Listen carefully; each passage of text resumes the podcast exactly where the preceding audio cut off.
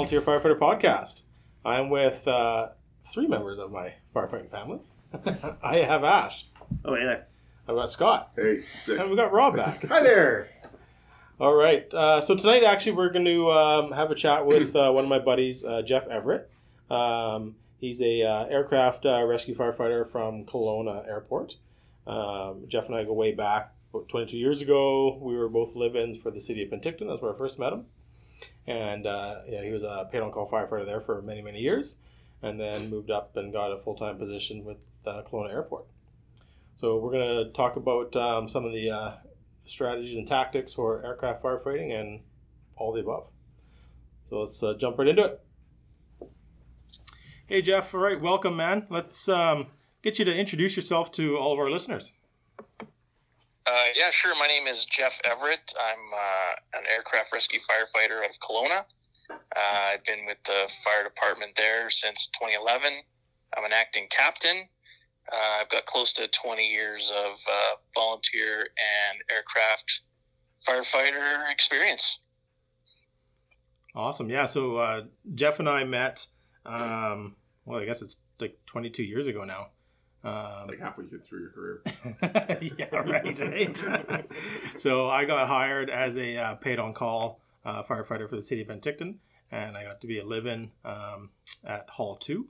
And Jeff was already a uh, senior live-in there, um, so that's where I, I met him and learned all the bad habits of firefighting from him.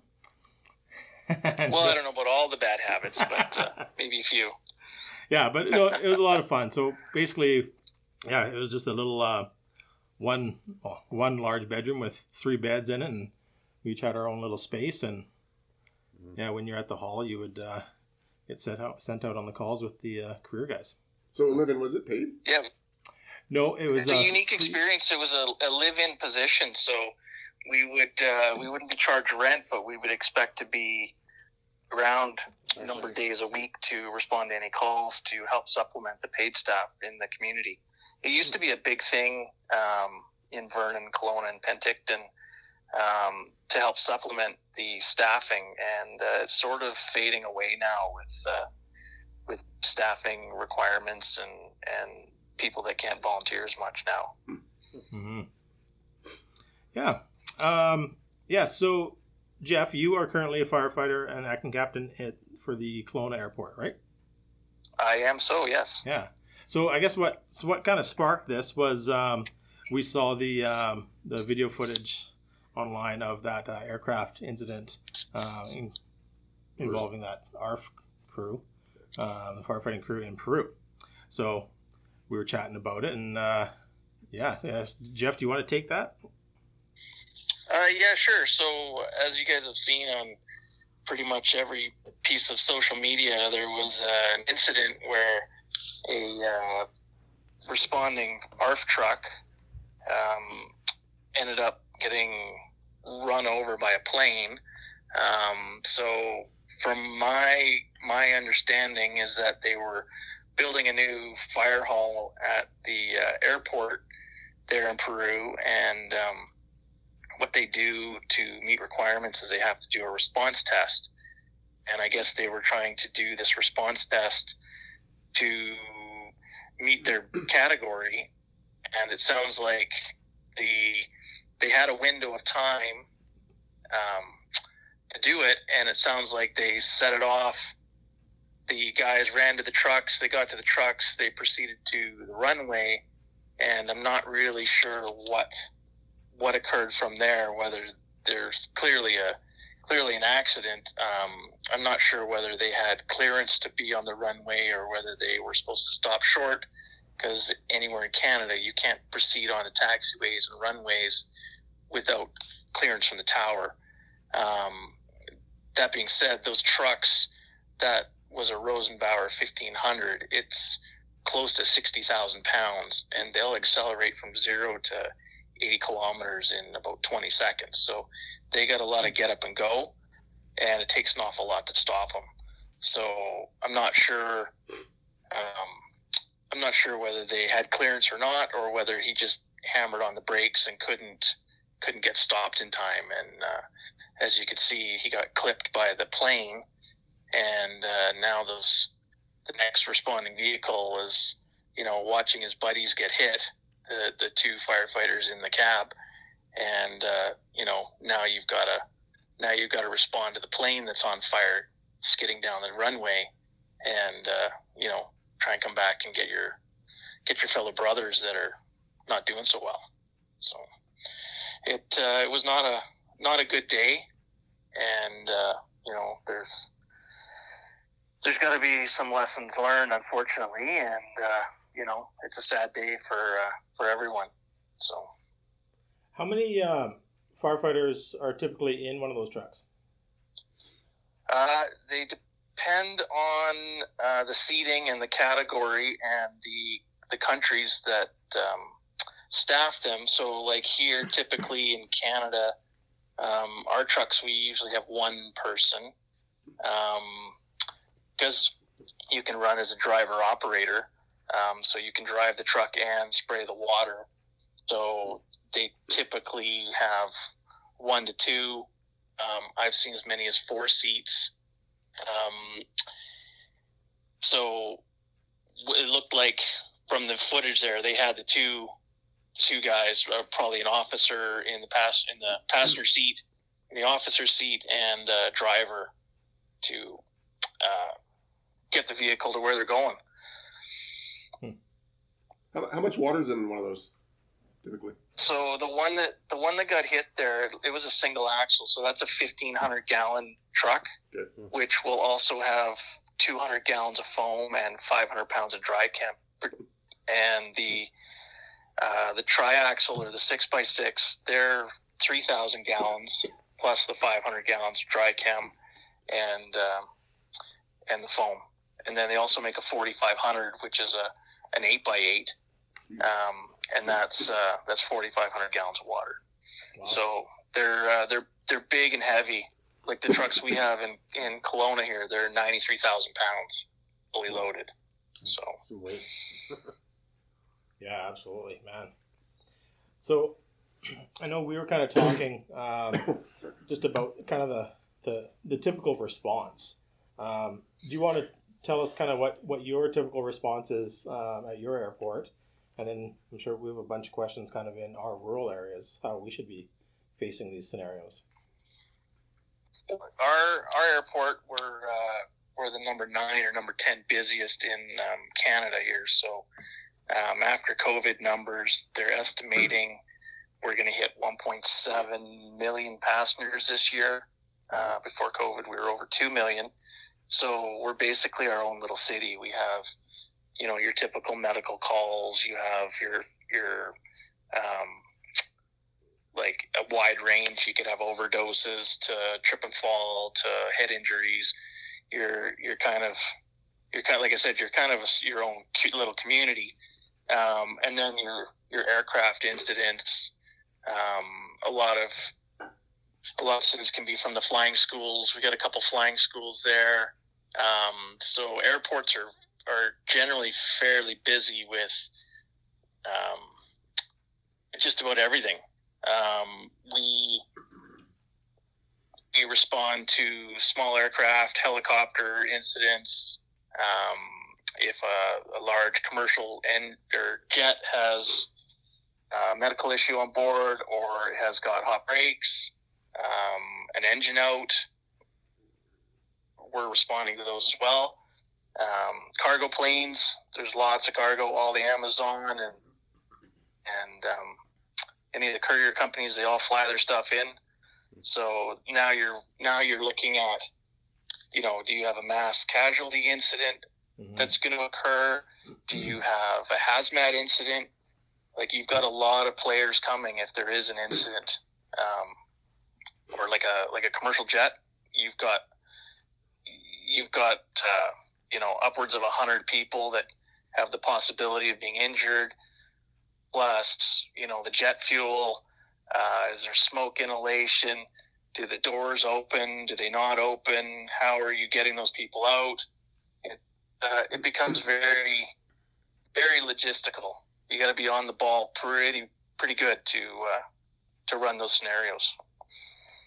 Yeah i remember i know they uh, in Kelowna is it once a year they usually host that big MCI training out there?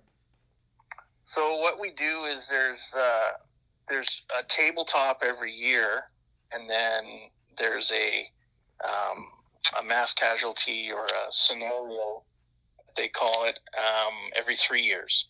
So that's where they'll bring out um, the Ellison Fire Department, uh, Lake Country, and the members from Kelowna Fire Department.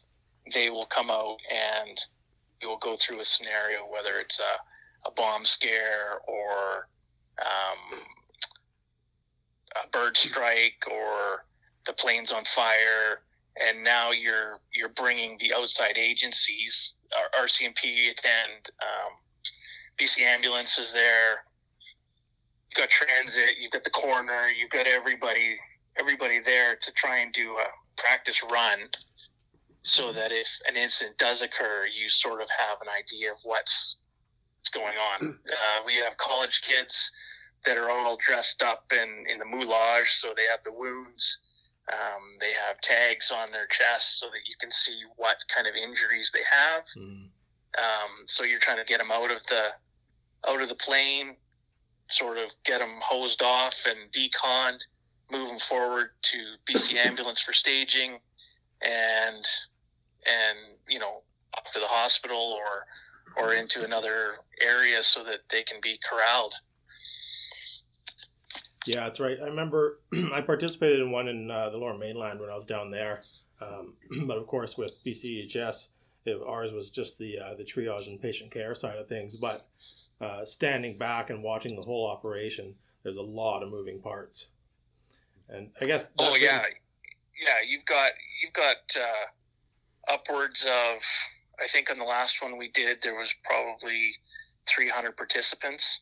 Mhm. you know between the between the injured people and you've got um, fire chiefs observing um, you've got auditors watching to see if everything goes well um, from from each agency and then they have a a group meeting afterwards to see how everything went you've also got the airlines who are trying to take care of their passengers and you know they're then notifying family members and you've got a media section and it uh, it balloons up quite quickly right so the Mhm. ECC gets involved for the city and you know you you might not be transporting by ambulance so you might be transporting to the hospital by bus right You- you use the mass casualty um, transport Yeah, I know. Um, yeah, for us, a lot of that in our casualty collections and triaging.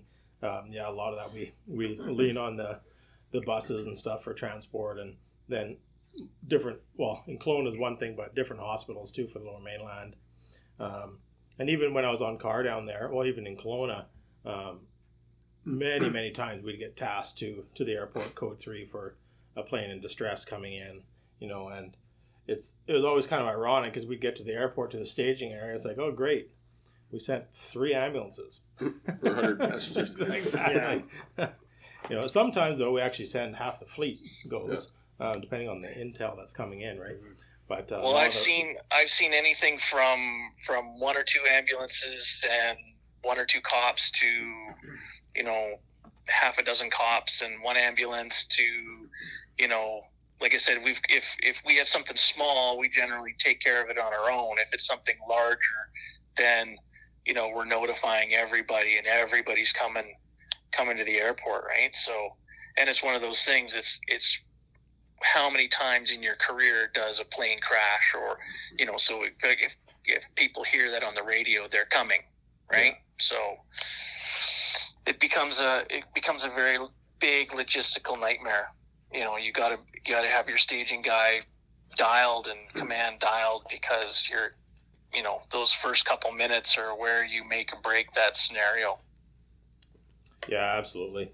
So with that, like if you guys have an event um, and it turns starts looking like it's going to turn in, into something, uh, with the surrounding departments, who kind of comes in and helps you, helps you? Is there like a like an automatic kind of mutual aid thing, or how does that work?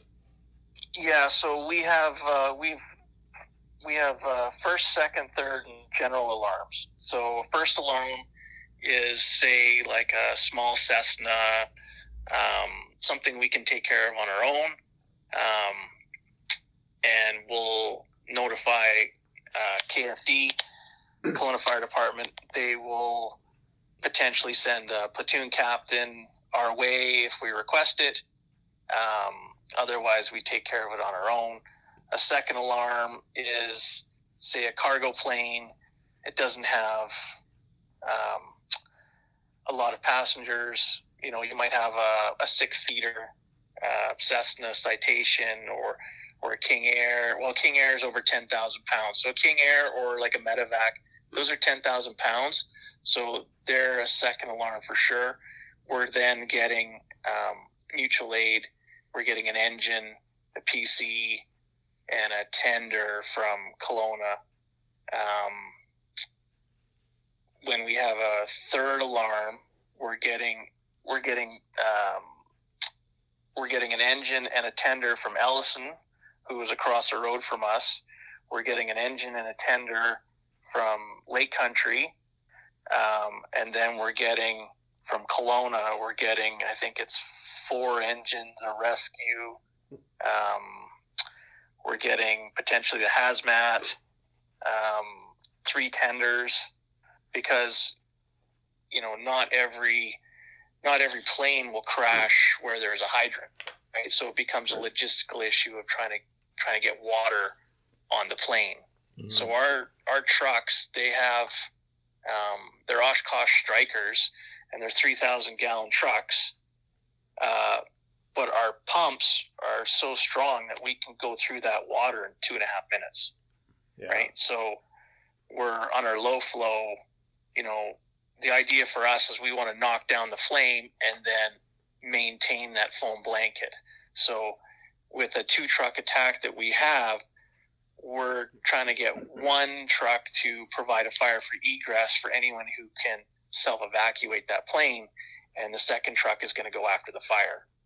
So once that's done, mm-hmm. then you're going to maintain that blanket to prevent any fumes from reigniting and you're going to try and direct all the all the passengers that got off on their own over to a safe area um, if it was a large incident well now you're looking at a large area numerous people that are injured um, and now you're looking at bringing all the manpower so if we had say a, a 737 crash you're now looking at a general alarm. So a general alarm is bringing upwards of, I think, 15 or 20 apparatus and, you know, uh, a page out for for all the manpower except for one or two halls in Kelowna, plus the plus the backfilling of the of the outside volunteer halls, right? So you're you're looking at 60 plus people coming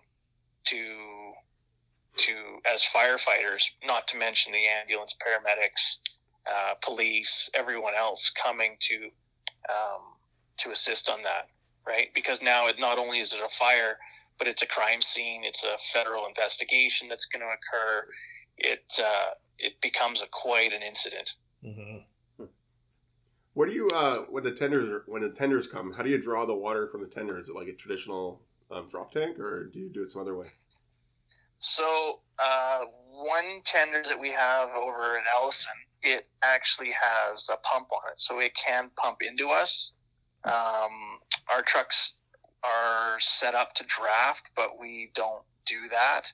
So it's basically from the tender into an engine and into the truck.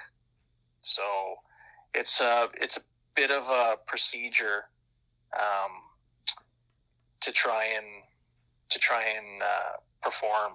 So if if we can get a hydrant, we're going to try and go for a hydrant just because it's way simpler. Yeah. But Mhm. uh, but you know if you're if you don't have one around, that's that's what you got to do, right? So let's say there was a hydrant. Uh, how does that work? Logistics is that so your your other um, agency coming in, the other truck, are they grabbing that hydrant and laying it up to your trucks? Well, see, our trucks can pump and roll. So the last thing we want to do is tie ourselves down.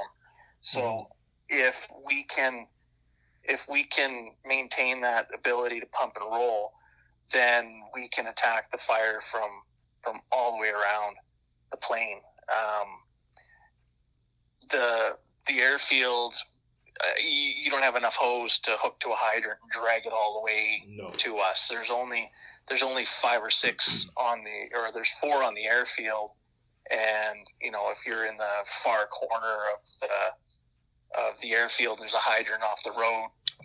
You, you could maybe tag up and and take it, but it's the odds of using it is are pretty slim. That's why we, we try and get all the tenders in, right? So then, so then you're trying to, additionally, like if there was a hydrant semi nearby, you're trying to drive over to there, fill, and then go back. Is that right? Yeah, so the idea is that we want to try and knock down the fire right away as fast as we can and provide that fire free egress and then if one and then knock down to, to low flow um, so that it gives the opportunity of the other departments to get here to give us the manpower. Um, there's lots of times where we'll get a call and you know, oh, I'm five miles out. Okay, so uh, we'll roll out of the hall, we'll initiate the call, and by the time the units are responding, that plane is on the ground. So that's sort of how it goes generally. Um, usually, a pilot, if he knows he has an issue, it's not in the last couple minutes. It's usually he's trying to work on it to figure it out in the air, and you know he's letting us know if he's burning fuel off. He's going to be trying to circle and burn fuel and figure out his issue with all of his checklists that he has in the in the plane Mhm. then he's going to try and then he's going to try and come down right so if it's if it's a small plane or a student student pilot and all of a sudden you know he lands and he jerks the jerks the throttle or hits the brakes or something and now he's off in the creek you know it's you, you're responding to what you get instantly. You know you, you you the the doors the alarm goes off and the doors go up and we hop in the truck and we respond out and call a tower.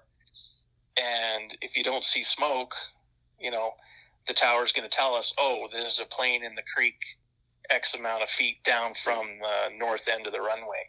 Hmm. you know you're clear to go. So then we can respond that way but it's the same thing. If there's a plane off the off the property you know the bells go off we respond out towards the airfield and you know you might get you might get the call that well actually it's you know it's behind you. It's at the college or it's at the university or Right. you know it's it's it's in the industrial area on the other side of the valley right? You just can't see it because it's behind you.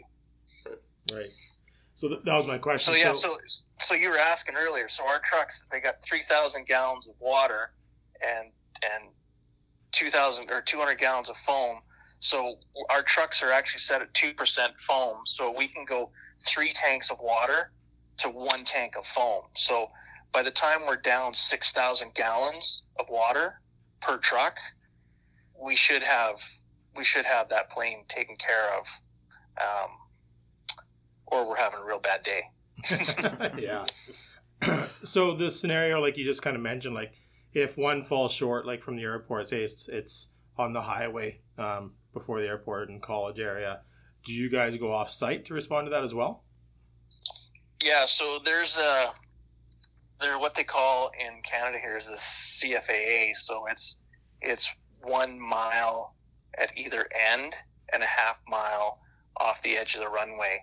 So really, our area includes part of Ellison up to the college, um, just about just about to Reid's Corner, and actually touching Duck Lake. So that's our that's our initial area on top of the airfield, and then if there's something outside of that, we have a mutual aid agreement with the city, and I believe it's a seven kilometer radius where we'll send one truck and try and leave one truck back at the airport to keep keep business running, but we'll send another one um, with some manpower out um, to try and take care of that incident, or you know they could call us for an overturned fuel truck or you know anything that's a class B fire. Right. So with that, you guys have two trucks. at the airport? We have so our our fleet. We have two uh, three thousand gallon strikers, Mhm. and we also have uh, an F five fifty Okay. that we have as a response truck, and we can use it for medicals. Right. Um, and then we have a command vehicle as well. So And how many people so are on shift in a given operational period? Uh, so our staffing is uh, we have 16 and one floater. So our crews are actually four four staff members. Four. Yeah. There's usually someone on vacation, so you're really looking at three for most of the year, Right. um, and that's sort of why they've they run it with one guy per truck. So Sure. you'll have you'll have one guy running red one and red two, and you know he's Sounds he's the man. He's he's in the truck. He's trying to formulate his plan and and he's trying to you know drive and run the radios and and it's uh, it's a pretty daunting job to do with uh, with one person. Sure. So ideally, like if you were to follow um, Australia's rules or ICAO standards, they have a lot more manpower, but uh, it is what it is in Canada, and um, they don't have string- as stringent rules. So we we have four staff times four crews. That's what we have. hmm And way cooler engine names, that's for sure. Red one Well, I responding. mean, Hell yeah. Red one, red two, yeah. Yeah. Well, and that's so. So back in the day, in the military times in World War II, um, it used to be crash, fire, rescue, Right. and and now to to say crash, fire, and rescue, it they they go away from that because it it invokes images of terror for passengers. So they they go to aircraft rescue firefighting. Right. It, uh, it's a little it's a little nicer image for for the passengers, I guess. Yeah, that's the way society's going, I guess. Yeah. I won't go off on a tangent. yeah. yeah. So so manpower is uh, is a big issue because you know you, you you've always got to try and have someone in response posture for the runway. Um, so if you have a medical, you're generally sending a couple of guys um, to that. And you've got to keep somebody back so that they can respond to a plane incident if something was to happen, right? Right. So, So, mhm. are you guys in charge of like patient extrication as well, or just fire suppression? So we go um, annually for our live fire training. It's mandated by the federal government to participate in a live fire incident or scenario. So uh, this last year we were actually in Toronto uh, for 2022. Um, so it does. Our training does involve making entry and retrieving the patients um, in the plane and extricating them out.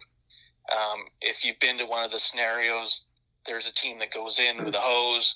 There's a rescue team that goes in, and you're extricating the passengers that can't make it out on their own. Right. so it's it's always the self-evacuating patients that get out on their own, and then you have to send people in to get those other people out. So if you go, you know, when you're when you're in the boarding lounge and they're, they're saying you know, anyone with young families, anyone that needs assistance, please come up and we'll give you a hand. Well, you start looking around and how many people are are getting a, a wheelchair to the plane or there's young kids or you know those types of those types of passengers they're going to need more help than than just you know they're not going to just get up and get out so Yeah. there's always there's always that scenario of you know people are getting out and now you've got to you've got to go in and get get the people that couldn't get themselves out right? Hmm So, do you guys have um, uh, like extrication, like your traditional extrication tools as well? uh, yeah we got uh, we have um, we have crash axes which actually if you were to look at them they look like they've been like mangled. The instead of like a one round curved blade ours are kind of jagged so that if you were to hit the aluminum side of the plane, the the teeth will actually catch and tear, as opposed to just hit the plane and bounce off. Hmm. So they're they're kind of an interesting looking tool. Um, we also have traditional rotary saws, um, jaws. We got portable jaws. Um, so yeah, we've got we've got all the all the tools that you need for cutting cars for trying to cut through the planes and ideally ideally we're going to try and use a door so whether it's whether it's the main door or whether it's the overwing doors that's probably where we're going to go in first um, because cutting into a plane takes a lot of time and a lot of effort Mm. and there's a lot of hidden things like oxygen lines, hydraulic lines. You know, there's a lot of things that can go wrong when you cut, and you need to know where to cut. Yeah. Um, like trying to pry a, a plug type door on a commercial plane, that's bad news. You'll be there all day. You know, um, it's kind of like cutting a roof, only the side of the plane. Like you're you're you're, you're boxing out a section and you're you start cutting and trying to have it fold out so that you can make entry in. Um, and that's on a commercial plane on a on a like a Cessna. Um, we were talking about this earlier. A Cessna is is not a car, right? So like cars, if someone was to be in an accident, you guys will you guys will lop the, the A pillar, the B pillar, and try and fold the roof back to get them out, or, or or pry the doors and, and the roof. Well, the the wings that are above your head, they're full of fuel. So if you're if you go to cut, well, the fuel lines for each wing goes down the A pillar. So if you were to if you were to cut that A pillar, well, now you've got you've got that whole tank of fuel dumping out on you. So Right. that's uh, that's creating a, a bad hazard right there. So let, let's talk a little bit more about that. Some kind of strategies and tactics for for our areas. So, what kind of prompted the conversations is that you and I spoke prior to recording. Uh, like in our areas, you know, small paid on call or volunteer departments. Um, we have a small little airport in each of our communities here, um, which get a lot of the Cessnas, the King Airs. We get uh, some of the the Medevacs, the Jets, the Lears, um, and a lot of helicopter traffic, like 212s and, and larger um, but we don't have any of that airport crash training. We don't have any of those style of trucks. Like we've got our, our basic firefighting engines with foam, um, and some departments have CAF, uh, but that's it. Um, what would you say or recommend, like the best kind of strategies for us? Yeah, so for um, I think if I look at if I, I looked at it earlier, so there's 26 airports across Canada that actually have um, are federally mandated. Um, beyond that, you might have like uh, airfields that are like up at the oil sands and areas like that that would have ARF as well. The majority of the airfields are like you just said you're you're a volunteer hall and you know you're overseeing the you're overseeing the airfield and now something happens. So you know you guys are responding to to this incident where you know it's it's something that doesn't happen every day it's something that you guys haven't trained for regularly so it's not it's not on the front of it's not on the front of your mind. And um, I've I've listened to uh, Gordon Graham. He says uh, higher risk, low frequency. So it's an incident that's a high risk incident, but it doesn't happen very often. So there's big consequences, but it's something that's oh yeah, well that won't happen. Oh, don't worry about that. That won't happen. And, and it's, it's not in your mind. It's one of those things you got to start digging through books to try and think of, and that's the last time you want to be doing something is when it's already happened. So for you guys, you know, Oliver, Osoyoos, you guys aren't very far from the airfield. You're going to be responding, and you know, if it's on fire, you're you're you're trying to put that fire out. Um, like avgas, it's it's pretty flammable. Like uh, I think flame spread on that's like 12 and a half feet per second. So if you've got a puddle of that on the ground, it's it's going to be a big fireball. Um, that being said, you're going to try and get if the if the patient is is still in there, if the pilot and, and, and crew or pilot and passengers are in the plane, you guys are going to try your damnedest to try and put that fire out and, and get those guys out of the plane. Um, the doors on, on little Cessnas and things like that, they are, they're, they're pretty flimsy. You can, you can snap those out as long as the airframe isn't, isn't damaged. Um, tool wise, you're going to use whatever you've got, right? Um, every every department's sort of got their own their own setup of tools. Um, it's basically surround and drown. If it, lots of times uh, a pilot can can hit the ground and and sort of open the door and get out before things escalate, before fire spreads. Um, but things you're going to want to look out for is um, like you don't want to go anywhere near the prop. Uh, you know, back in the old days, you look at the videos where guys were like pulling the prop to start the engine.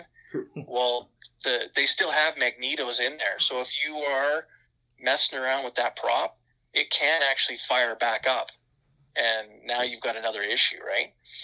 Um, you're, you're looking out for the avgas, so yeah, the the aviation gasoline, it's it's uh, what they call 100 LL, so it's 100 low lead, uh, 100 to 130 octane fuel. Um, it's it's pretty flammable. It's pretty dangerous stuff. You don't want to be breathing it in either. Um, it can cause some neurological issues if you're if you're sitting in it, breathing it all the time. Not to mention the environmental issues. Mhm. Um, so yeah, you're going to try and get get in and and get that passenger out. Um, and hopefully, if you guys can and you're thinking of it, and this podcast is a good thing, is that there's there is some some training that can occur beforehand. So you got to remember anything that you do or touch in the plane needs to be documented because when Transport Canada comes through and does their investigation, they take a look at all the switches, they take a look at all the all the instruments, any pieces that are lying around. It, it's it's a big crime scene, right? So, like, if if your guys are there and moving pieces around, it, it needs to be noted that that you know your your uh, what you've touched, or you don't want to take anything away. You want to kind of keep people out of the area. You know, kind of have one way in, one way out type of thing. Um, and RCMP will generally try and cordon everything off in a big area because if if a plane was losing bits and pieces before it was landing, well, they've got to account for all those bits and pieces before before the investigation's done, right? So Right. it's it's a it's a big scenario, and and as a volunteer hauler, you're you're looking at it like, you know, this is my one in, one in a career type incident, and what are we gonna do? Yeah. It's, it's sort of a roundabout story, but it, it, you're going to and surround and drown it. The, the foam you have may work uh, for for um, like it may be B, B class foam, um, and you're going to try and maintain that blanket and try and just hit it with what you've got. Right, your your engines are typically 500 gallons of water, which can can do some damage. Um, so yeah, you're just gonna you're gonna try and do your best and and not not disturb the crime scene. Yeah, and were you saying um, before, like depending on the environment, like how hot the tarmac is too, just a fuel spill could be enough to ignite it. Yeah, so avgas it has a it it can combust at 38 degrees. So like hot asphalt, if they're if they're the guys refueling and it's it's on the asphalt, hot summer day, you can uh, you can actually have it hit the ground and if you're cooking eggs on the ground, you can uh, you can start a fire from the avgas. So it's a it's a bad scenario. hmm You want to you want to be up in the Arctic somewhere. yeah, no kidding. I know we were chatting, um, I guess the other week about some crashes and stuff that we've had in our area. Like you know, serious that we had a, a Cessna hit the highway um, and go down. Um, and we've had helicopter crashes. Like we had a helicopter crash. Yeah, we had the helicopter crash, and that was actually leaking fuel as well. So Mm-hmm. yeah, the pump was still running. It was uh, it was leaking fuel. Uh, luckily, I guess that was into a vineyard, so um, less good for the environment, but uh, better for uh, obviously the uh, combustion side of it. Mhm. Yeah, so like when when when we make entry into a plane, there's a set of there's a set of criteria that we do. We try and go to the cockpit first because we want to ensure that the that the throttles are shut off, that the fire bottles to the engines have been have been pulled, that the battery's been shut off, and that the brakes have been applied. Um, you know, it's a it's a it's a big tube of fire with a lots of gasoline in those Mhm. things. So if you can shut the fuel off, um, that's that's taking away the source of the fire. If you can shut the throttles off and, and shut the engines down, that there's also, you know, creating a safety incident where, you know, uh, there's you can see incidents where the a, a jet still the engine's still running and you don't want to be anywhere near the back end of that. It'll it'll shoot you. Um, it'll shoot you down the road. Um, you don't want to be in front of the engine because now you're in an ingestion an ingestion area. Um, you know, and you'll get sucked in. That's that's not any that's not any better. That's a bad day. Um, yeah. That's probably worse. That's a bad day. Yeah, that's a bad day. Um, yeah, ideally, like we've had some Cessnas that have that have wiped out, um, overrun the runway or or into the creek or um, off the runway, and we uh, we generally try and get in there and shut the fuel off. And um, all most planes in, in Canada also have an ELT. It's an alert that will go and ping to towers um, in the region so that you can see that there's a plane down. So ideally, you want to shut the shut the throttles off, shut the switches or the fuel switch off, and um, and then Cessnas you got to watch because you've got a left and a right wing, so you can it has a left and a right and a both. So you want to you want to make sure that you turn it off. You could you could potentially turn it one click and think you're off, and you've actually now feeding both tanks to that leak. So you want to make sure it's, it's turned off and then shut off that ELT so that um, it's not pinging for all the towers in the area. Mhm. So yeah, it's uh, the small planes are a completely different ball game than the helicopters, and the helicopters are a different game than the commercial planes and the cargo planes. It's uh, it's it's a it's a big industry. So a bit on slash off topic. So let's say that there's an aircraft that's coming towards the airport and they're about to have an issue. Um, being Kelowna is one of the busier airports. As soon as something has an issue, like are they shutting down all air traffic to that air, airport until that issue is either uh, deemed over or safe? Like what is happening, I guess, with the rest of the So what traffic? what they'll do is if the pilot is is declaring an emergency and a mayday, he gets priority over everything else. hmm So what the what the guys in the tower will do is they will they will divert other planes either to other airports or have them circle, hmm and they're going to give that that plane that's having the issue the the straight shot into the into the runway if that's what's needed Right. right? So, yeah. So essentially, you're he's contacting the tower. The tower's contacting everyone else to stay out of the way.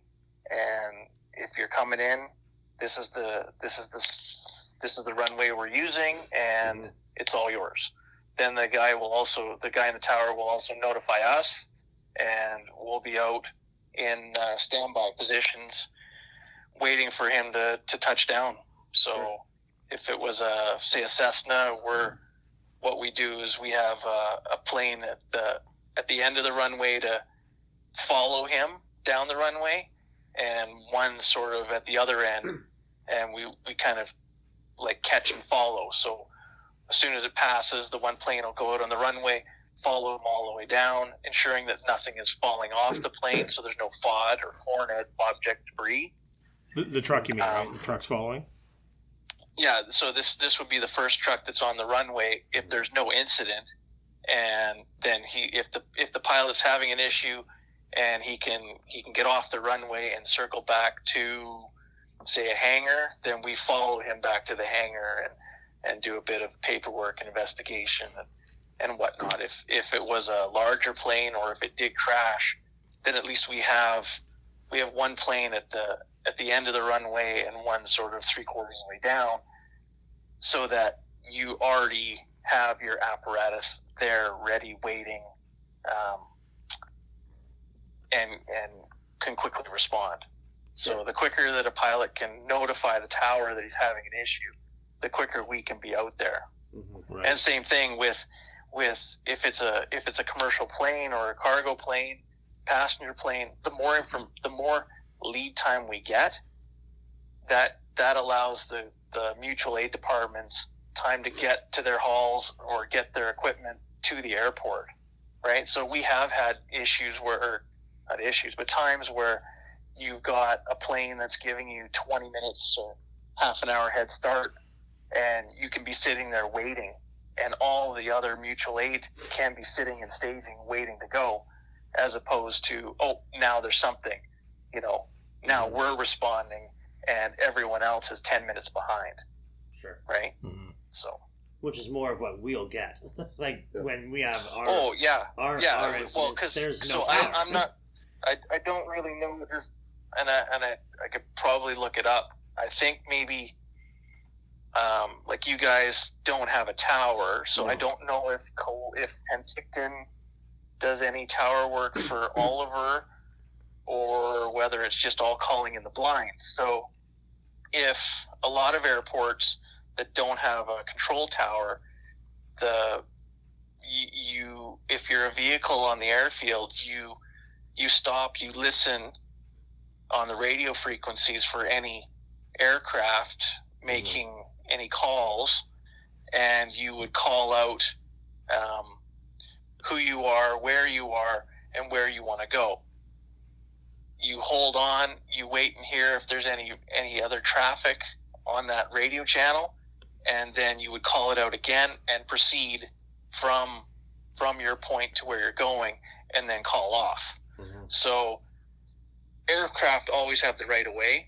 So on on scenarios where you guys don't have a tower you would you know that's sort of the procedure that would occur.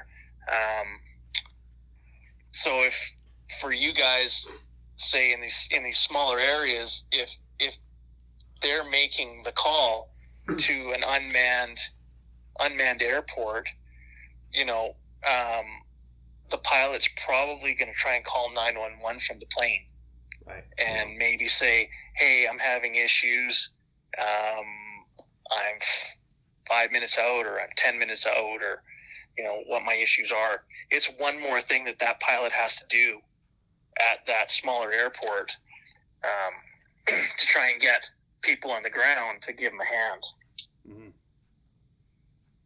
Crazy. Yeah, that's a, that's a lot going on. Yeah. Yeah. there's a lot going on because they, like I said, they've got they've got their own protocols and check sheets to try and go through to solve that problem. They try and solve the problem on their own, whether it's a landing gear that's not coming down hydraulically and they have to like hand crank it. So I know of I know of some planes that had uh, hydraulic issues and and you know they don't have that that cockpit door and you know you're sitting in the back and you see the pilots like actively trying to crank a handle you know as you're as you're circling around because you're 20 minutes late because you're trying to get in. And they're you know they're like hey we got an issue. Um, we're trying to solve it. You know as a as a passenger looking at that you're like uh uh um oh shit. but you know on on that scenario they those guys did hand crank it down and locked in and they landed without issue right? So there's uh like i said there's 26 airports across canada that have that have arf and i think i forget what the number was there's there's a whole lot of airports out there that don't have don't have the arf and um, you know, it's it's up to the neighboring communities, and if the neighboring community is is you know, it's it'll never happen. Don't worry about it. Then you know, that's that's when things go wrong and go sideways. Wow. Yeah. Mhm. Absolutely. Well, it's a lot to think about, you know, for our little areas. Yeah. Definitely something to, Well, to keep the discussion. going. Yeah, like like trying to be an incident commander on a on a on an incident that you're not really aware of. Um, you know, and the logistics of, of who's coming and what's happening. It's, uh, you know, it's, it can, it can, it can balloon up pretty quickly and then you're, uh, you're behind the eight ball and now you're trying to play catch up, right? So, Hey, Jeff. and that being said, any, any airfield out there, if a pilot's having an issue and he knows that he, he there's an airfield down there, even if it's too too small for him, he may try and punch it in just because it's an airfield, right? Or like you guys said, uh, down the highway, anything that's flat and open. If the guy's having a big enough issue, he's going to try and punch it in on Mhm. on any anywhere he can, right? It's a lot. It's a lot easier to land on a road than it is to land in a bunch of trees or a Mhm. field, right? Hey Jeff, uh, you guys recently had a C-17 Globemaster flying in Kelowna from the Canadian military. Do you guys get a Uh, yeah, Do you guys get a pre-plan sent to you for aircraft like that that are flying through, just so you have, you know, you know what's going to be in the area? So what we do here is is in our trucks we have um, what we call crash charts. So any uh, any commercial jets that are in the that are land at the airport regularly will have a crash chart on, and that will show um, battery locations, fuel tanks, uh, oxygen tanks, hydraulic lines. That sort of gives us uh, the basics of uh, like a skeletal or a or a um, blueprint on it to give you the information as to what and where the dangerous items are. Um, so, say like that Globemaster, we we may go and do a tour when it comes through. Um, we don't generally have them. Um, we don't generally have those those crash charts in front of us. Um, but if we know that they're coming, then we can we can print them out, have them ready, do a tour, talk to the Canadian Armed Force guys. They're usually really good, um, and they'll show us pretty much anything we want to look at when they're here. Uh, this year we had the Snowbirds that uh, that came in and did some some flying for the 75th anniversary of our airport, and uh, we we spent uh, three different information sessions going going over the planes um, with with their pilots and their emergency crews, so that if there was an incident on the ground, kind of like what happened up in uh, Kamloops there a couple of years ago, Yeah.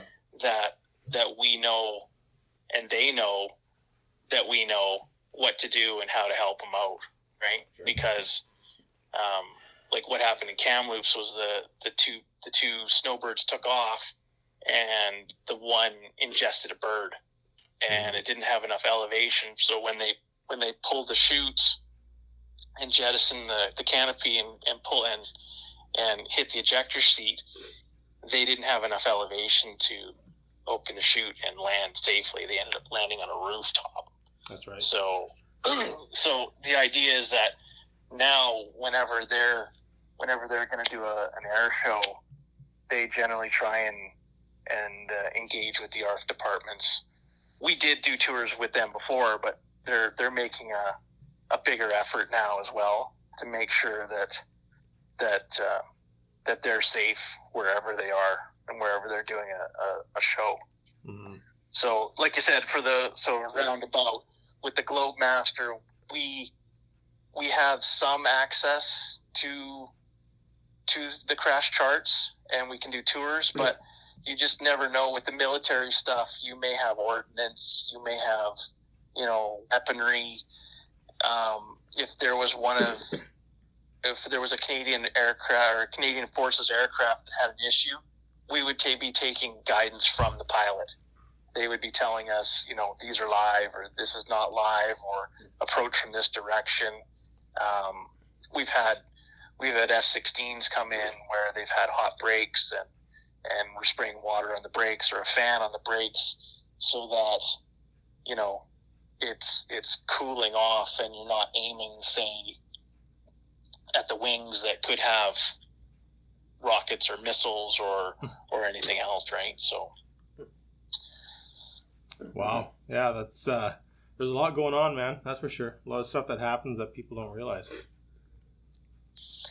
yeah and like you said the the you got general aviation with the you know the brand new pilot and the and the and the student you got helicopters that you know guys are learning how to use them and and here in the okanagan there's a lot of helicopters brought out now with uh, cherry season. They're they're hovering over the blossoms in the spring to to keep warm air on them so that they don't freeze and lose the blossoms. They're running them after rainstorms so that they're they dry the cherries so that you know they don't split with the water. Like there's a lot of helicopters up in the air right now. And um, you know you've got that you've got commercial you've got cargo like it's every, every plane is is almost its own story and uh, there's stuff in the air all the time Yeah. Mhm. Yeah, absolutely. Well, thanks so much, Jeff, for uh, coming on and uh, chatting. I'm sure we could keep going on and on with questions, but that kind of leads us into other stuff that we've talked about. Maybe talking about some uh, some local training opportunities. Heck yeah. But um, yeah, I think we'll we'll wrap it up unless you have anything else to add. Well i'm, I'm just uh, thankful to be able to uh, participate with you guys here and uh, hope you have you guys have a great day Awesome. Well, thanks, Thanks. again, Jeff. Really appreciate it. Any more guys? Thanks, No. Jeff. All right. Yeah, thanks, man. Well, thanks, man. You have a good night. okay thank you All right. Bye bye. All right. That was uh, our chat with Jeff. Um, yeah, I just want to thank him again for coming on. It was great. A lot of knowledge, a lot of experience there, and we were kind of talking um, after the interview there. Uh, you know, there's there's a lot of um, skills and techniques and tactics that we can be looking at for our small communities and our small airports. Sure. Yeah, I think uh, you know going into the podcast there, um, prior to get getting them on the phone, you know, we're sitting here chatting and we're thinking, um, like knowing they're going to be busy, but like even in like a big airport like Kelowna, like how many actual like scenarios are are they operating on, right? Um, but and, and he says like for us, like the average small town fire fire uh, department that has an airfield might see one. I mean, we're we're then the lucky ones because we've seen Several. several, Mhm. right? But I mean, even so, with that being said, like if if he's run a handful of like larger scenario um, calls, there's still so many other parts of the job that you have to be up to speed on uh, for skill set, uh, for knowledge based on the aircraft that's going to be coming into the area. It was yeah, it's, it, it was just a lot, Mm-hmm. which is really you know really really interesting to hear. You know, just even talking about the amount of air traffic that we actually have come flying through our area. Mm-hmm. Um, you know, like you were saying, the cherry season, we have the low flying aircraft that are blowing off the Yeah. the blossoms. Yeah. Uh, we've got more and more helicopters flying through on tours, wine tours. Yeah. Mm-hmm. Um, and again, fire season, we've got this past season, everywhere. like I said, we Yeah. have like 15 Yeah. helicopters of varying sizes and types, uh, some Sure. fixed wing even flying through. So Mhm. it's busier and busier up and down the valley with uh, air traffic. Yeah,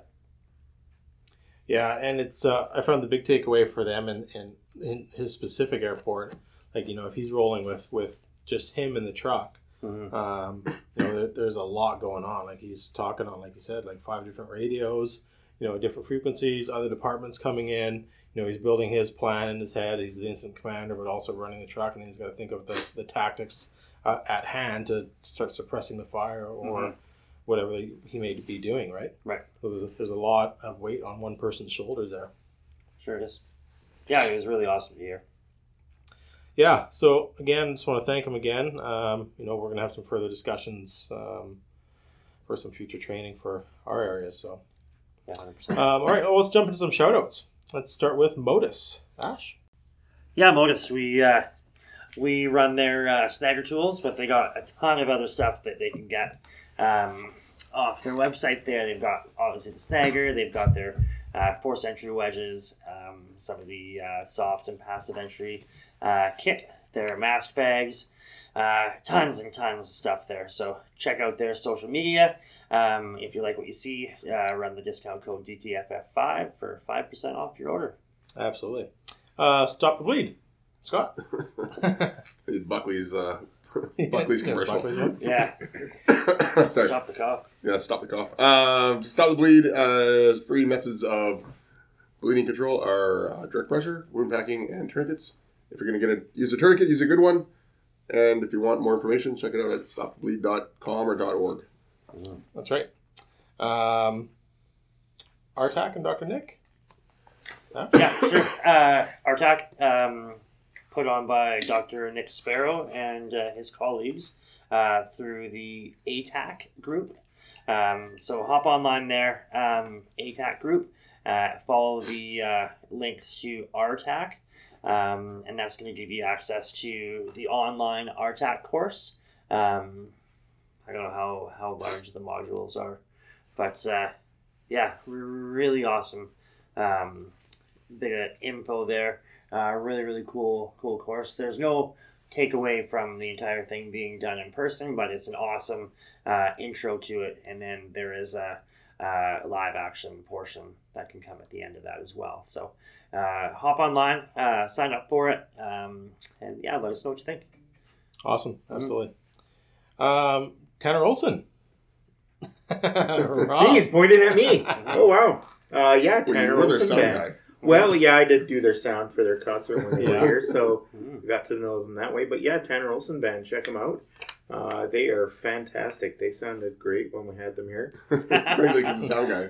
Okay, well, okay. um, but uh, yeah, uh, not sure what their winter tour plans are. Well, they're actually in Kelowna coming up right now. Yeah, Hey. Yeah. it's Friday actually. Yeah, this this coming Friday. Sweet. Outstanding. Uh, so trip? yeah, if you're in the Kelowna Kelowna? area, check them out. And uh, as always, I think you can find them on all your social media and listening listening avenues there. Uh, download them, listen to them, play them regularly. There it is. Yeah. Absolutely. Uh, and of course, you know you've got uh, you got us. So um, listen to us on the uh, the YouTubes, TikTok, um, Instagrams. What are we, we're on the We're on the, The Facebooks tweets now? and, Twitter. and Twitter. Yeah, we're, so we're yeah I we're on, on on Twitter last. on Twitter Yeah. now again. So uh, yeah, look for that. Uh, we're definitely uh, working hard on the social media stuff and our Facebooks as well is a big one. So give us a like, give us a follow. You can find us on all the usual listening platforms and uh, give us some comments or email us. Um, we're definitely getting a lot better at uh, replying to people and Yeah. slowly but surely. Mostly because we're not doing it now. Yes, yes. So we have a whole team. We do have a great team helping us Mhm. out with this now. Um, yeah. Any more for any more guys? Ash, No, it's good. Thank you. Have a good night. Rob, No, good. Thanks. Scott. Thanks. Good night. All right, thanks everybody. As always, stay safe, stay DTF. F. Have-